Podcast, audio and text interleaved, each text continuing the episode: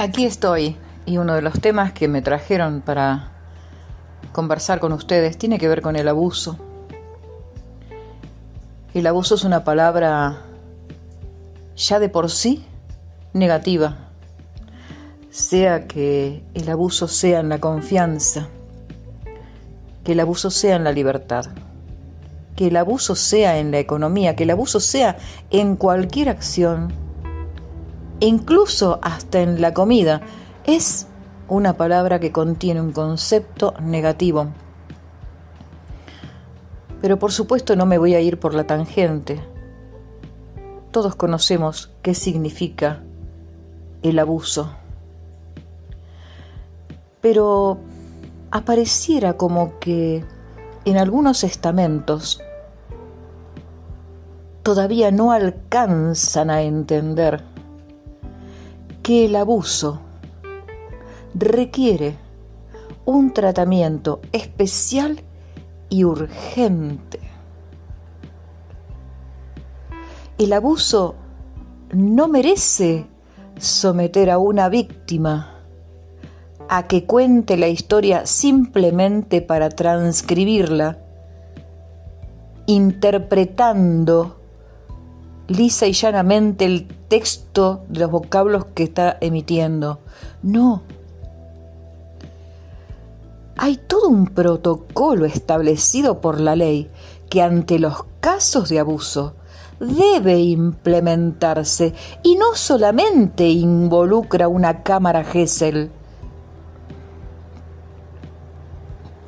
Conozco honrosas excepciones donde en las cámaras Gesell se han podido dilucidar y develar cuestiones aún peores a las que llegaban con la denuncia. Pero son pocas. Para llegar a una cámara Gesell es tanto el tiempo que se pasa que la misma víctima se atemoriza porque si habiendo querido hablar o mostrado la incomodidad, todo se tarda tanto, ¿dónde se van a apoyar, no es cierto? Independientemente de ese protocolo que tiene que ver con una cuestión sanitaria, donde a la víctima de abuso, tenga la edad que tenga, se le hacen los estudios de rigor, desde un test de embarazo hasta un test de SIDA, infecciones, etcétera hay una evaluación psicológica y social, una inminente evaluación sociofáctica de dónde vive, con quién vive, y la posibilidad que habría de que deje de vivir ahí y viva en otro lugar, no alejado ni partido o partida de sus afectos por lo menos familiares. Hay alguien en la familia a la cual esta niña, este niño, esta mujer, este hombre puedan acudir ante esta devastadora situación? Todo se llena de una nebulosa burocrática e incluso me he llegado a, confrontar muy feo con algunas autoridades judiciales porque a mi criterio, mi humilde criterio, ya pisando mi jubilación y con tantos años de ejercicio, especialmente en el derecho de familia. Un botón de pánico no resuelve nada. Si a mí me preguntan, si a mí me consultan, yo que pateo tribunales, que vivo la realidad, diría, no le den el botón de pánico a mi clienta o a mi cliente. El botón de pánico le pone la responsabilidad a la víctima de avisar cuándo está su violento o violenta enfrente. Y ya es tarde. Cuando la persona lo vio, la vio. Ya es tarde para oprimir el botón de pánico porque la ayuda no llega inmediatamente. Y ni hablemos si el botón de pánico no funciona.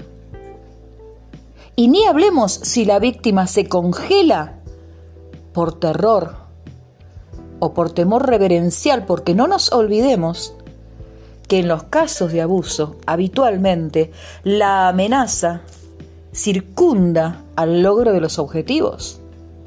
La víctima está sola frente a la amenaza de te mato, mato a tu mamá, mato a tu papá, mato a tu hermanita, a tu hermanito. No sé si me explico. La víctima está sola y le doy un botón de pánico para que lo apriete. ¿Y qué? Creo que tenemos que insistir en realidades. Involucrarnos. Absolutamente involucrarnos. Y equivocarnos no tener vergüenza por equivocarnos si de repente hacemos una denuncia anónima porque entendemos que en esa casa o en esa familia o al amiguito de nuestros hijos o a la amiguita de nuestros hijos les están abusando la vida.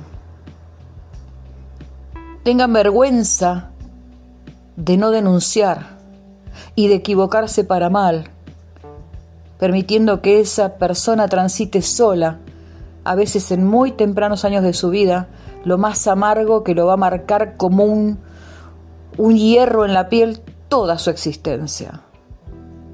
Involucrarnos, negarnos a aceptar la responsabilidad que tiene que cumplir el Estado. Un botón de pánico es trasladar la responsabilidad a la víctima cuando el Estado la tiene que cuidar.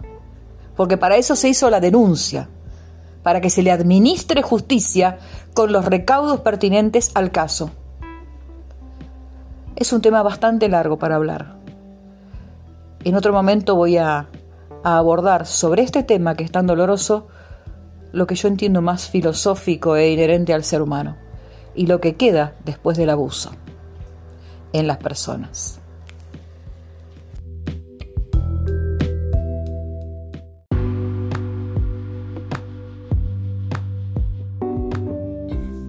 Aquí estoy. Vamos a seguir abordando el tema de, abuso porque la persona que me lo consultó y me lo planteó, eh, creo que lo hizo desde una situación de querer revertir, tal vez, temas personales de su propia persona o de alguna persona cercana a ella. Y sea mujer sea varón que padezcan el flagelo del abuso, hablamos del abuso sexual, eh, este a su vez lleva implícito todos los abusos, porque abusa del ejercicio de la libertad, abusa del, de la posibilidad de elegir hacer toda cual cosa, se abusa en cuanto a los temores, porque habitualmente las víctimas de abuso son coactadas con amenazas. El abusador, la abusadora, se erigen con el temor reverencial que lleva la palabra adulto. Les aclaro, yo no soy psicóloga, yo soy abogada, pero he leído muchísimo y he escuchado a psicólogos y a psiquiatras hablar de los temas con más o menor vehemencia, con más o menor realidad respecto a lo que yo pisaba en tribunales. Y llegué a mis conclusiones. El temor reverencial y la coacción son los elementos fundamentales para el perverso frente a la víctima, la fuerza física también lo es. La violencia física también lo es. Las amenazas de muerte respecto de madres, padres, hermanitos o inclusive de la propia víctima se hablan. Y la vergüenza social cuando les dicen, si vos hablas todos se van a enterar que vos me provocaste, porque vos viniste y me tocaste, porque vos viniste y... Y así como los niños hablo de niños en el concepto general, compran desde el amor y la inocencia a Papá Noel, los Reyes Magos, a las brujas, a las fantasías. Evidentemente, ¿a quién se los compran? Son conceptos que les traen los adultos. Entonces, si creo eso, ¿por qué no creer lo otro que me está diciendo? Las fantasías y las realidades son tiranas con los chicos. Y así como la decepción de que Papá Noel no existe o los Reyes Magos no existen, resulta a veces una situación de, de desengaño que para cada uno de nosotros tuvo un momento especial, conforme la forma en que nos enteramos. Entender, metabolizar, que el otro me está tocando donde me da vergüenza que me toque, o que me hace cosas que hacen los grandes porque a lo mejor me lo dijo así, y que ese juego me duele y que ese juego no me gusta, pero igual no le puedo decir que no. Todo ese tipo de cosas que le ocurre a las víctimas de abuso. Las dejas solas frente a frente a, a tratamientos de violencia desde lo burocrático que no llegan a cubrir las expectativas ni llegan a resolver las conflictivas. De más está decir que no hay nada proactivo. No tengo nada proactivo respecto de la violencia, porque la educación falla. La educación falla. Donde los valores se pierden, la educación se gasta, porque es mucho más fácil llevar a un grupo de personas que no piensa que a gente pensante todo cae en cascada. Entonces vemos con horror que tenemos femicidios a pasto, dirían los chicos, ¿no? La violencia avanza peor que el virus. Y atrás de eso vemos que el abuso, cada día hay una noticia de abuso, abuso y muerte para niños que no superan 5 años. ¿Qué es lo que falla? Aparte de fallar nosotros como sociedad, fallan los sistemas. La justicia está fallando. Porque, por ejemplo, les cuento, para mí, y me hago cargo de lo que digo, entregar a la víctima un botón de pánico es lisa y llanamente trasladarle la responsabilidad que tiene el Estado de protegerla para que si ve a su agresor o su agresora, a su abusador o abusadora, apriete un botón. En el mejor de los casos que funcione. Cuando lo vio, cuando la vio ya es tarde. Y este botón de pánico frente a la mirada del que no tiene freno inhibitorio es una amenaza. Y es muy posible que esa víctima termine muerta. En el mejor de los casos, que no funcione el botón de pánico, produciría lo mismo frente al agresor, que lo ve. Es una amenaza para el agresor, lo que lo va a violentar mucho más, lo que lo va a llevar a querer borrar todo lo que lo impute Y obviamente la llegada de la Brigada Salvadora, de las personas que van a, a evitar esa situación de abuso o de violencia, siempre es tarde. Por lo mismo que les expliqué hace un ratito. Entonces, partiendo de esta irrealidad, donde como no sabemos qué hacer con la víctima de abuso o de violencia, le damos un botón para que lo apriete, sabiendo lo ineficiente de esto, le ponemos la responsabilidad de cuidarse. Ah, no lo apretaste a tiempo y qué quiere que haga. Y usted lo apretó tarde el botón. Y no funcionó y hubiera llamado por teléfono. Todo pasa cuando la persona está frente al conflicto. Y así pasan los días. Y las asistencias sociales, algunas honrosas excepciones, me han mostrado trabajos e interpretaciones en la parte psicológica, en la parte sociológica, que eran para sacarse el sombrero. Otras daban vergüenza. La realidad es que acá lo que importa es que la sociedad se involucre y que no tengamos vergüenza de denunciar equivocadamente una situación que por ahí nos pareció y no es. Tengamos vergüenza de no denunciar y que las cosas ocurran y mueran personas, niños habitualmente, porque no lo hicimos. Hay que involucrarse.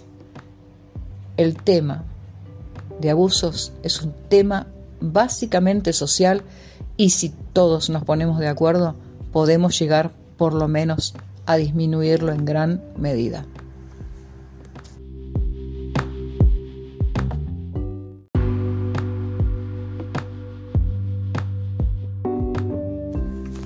Aquí estoy y uno de los temas que me trajeron para conversar con ustedes tiene que ver con el abuso. El abuso es una palabra ya de por sí negativa, sea que el abuso sea en la confianza, que el abuso sea en la libertad, que el abuso sea en la economía, que el abuso sea en cualquier acción, incluso hasta en la comida, es una palabra que contiene un concepto negativo. Pero por supuesto no me voy a ir por la tangente. Todos conocemos qué significa el abuso. Pero apareciera como que en algunos estamentos todavía no alcanzan a entender que el abuso requiere un tratamiento especial y urgente.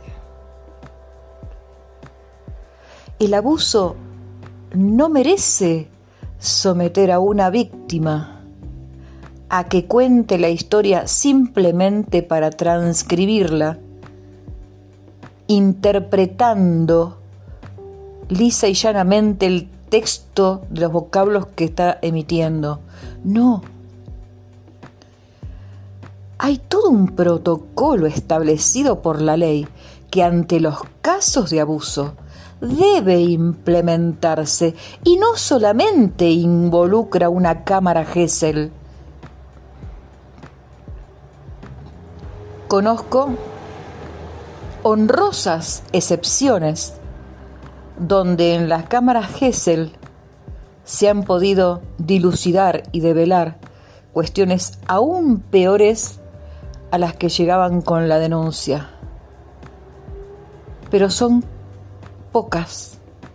Para llegar a una cámara Gesell es tanto el tiempo que se pasa que la misma víctima se atemoriza porque si habiendo querido hablar o mostrado la incomodidad, todo se tarda tanto, ¿dónde se van a apoyar, no es cierto?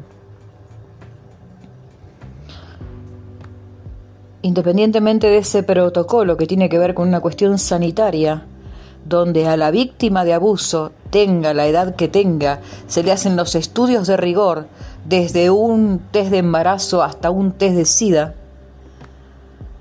infecciones, etc. Hay una evaluación psicológica y social, una inminente evaluación sociofáctica de dónde vive, con quién vive, y la posibilidad que habría de que deje de vivir ahí y viva en otro lugar, no alejado ni partido o partida de sus afectos por lo menos familiares. Hay alguien en la familia a la cual esta niña, este niño, esta mujer, este hombre puedan acudir ante esta devastadora situación? Todo se llena de una nebulosa burocrática e incluso me he llegado a, confrontar muy feo con algunas autoridades judiciales porque a mi criterio, mi humilde criterio, ya pisando mi jubilación y con tantos años de ejercicio, especialmente en el derecho de familia. Un botón de pánico no resuelve nada. Si a mí me preguntan si a mí me consultan, yo que pateo tribunales, que vivo la realidad, diría, no le den el botón de pánico a mi clienta o a mi cliente. El botón de pánico le pone la responsabilidad a la víctima de avisar cuando está su violento o violenta enfrente. Y ya es tarde. Cuando la persona lo vio, la vio, ya es tarde para oprimir el botón de pánico porque la ayuda no llega inmediatamente. Y ni hablemos si el botón de pánico no funciona. Y ni hablemos si la víctima se congela por terror o por temor reverencial, porque no nos olvidemos que en los casos de abuso, habitualmente, la amenaza circunda al logro de los objetivos. La víctima está sola frente a la amenaza de te mato, mato a tu mamá, mato a tu papá, mato a tu hermanita, a tu hermanito. No sé si me explico. La víctima está sola y le doy un botón de pánico para que lo apriete. ¿Y qué? Creo que tenemos que insistir en realidades. Involucrarnos, absolutamente involucrarnos. Y equivocarnos. No tener vergüenza por equivocarnos si de repente hacemos una denuncia anónima porque entendemos que en esa casa o en esa familia o al amiguito de nuestros hijos o a la amiguita de nuestros hijos les están abusando la vida. Tengan vergüenza de no denunciar y de equivocarse para mal, permitiendo que esa persona transite sola a veces en muy tempranos años de su vida, lo más amargo que lo va a marcar como un, un hierro en la piel toda su existencia. Involucrarnos, negarnos a aceptar la responsabilidad que tiene que cumplir el Estado. Un botón de pánico es trasladar la responsabilidad a la víctima cuando el Estado la tiene que cuidar. Porque para eso se hizo la denuncia, para que se le administre justicia con los recaudos pertinentes al caso. Es un tema bastante largo para hablar. En otro momento voy a, abordar sobre este tema que es tan doloroso lo que yo entiendo más filosófico e inherente al ser humano y lo que queda después del abuso en las personas.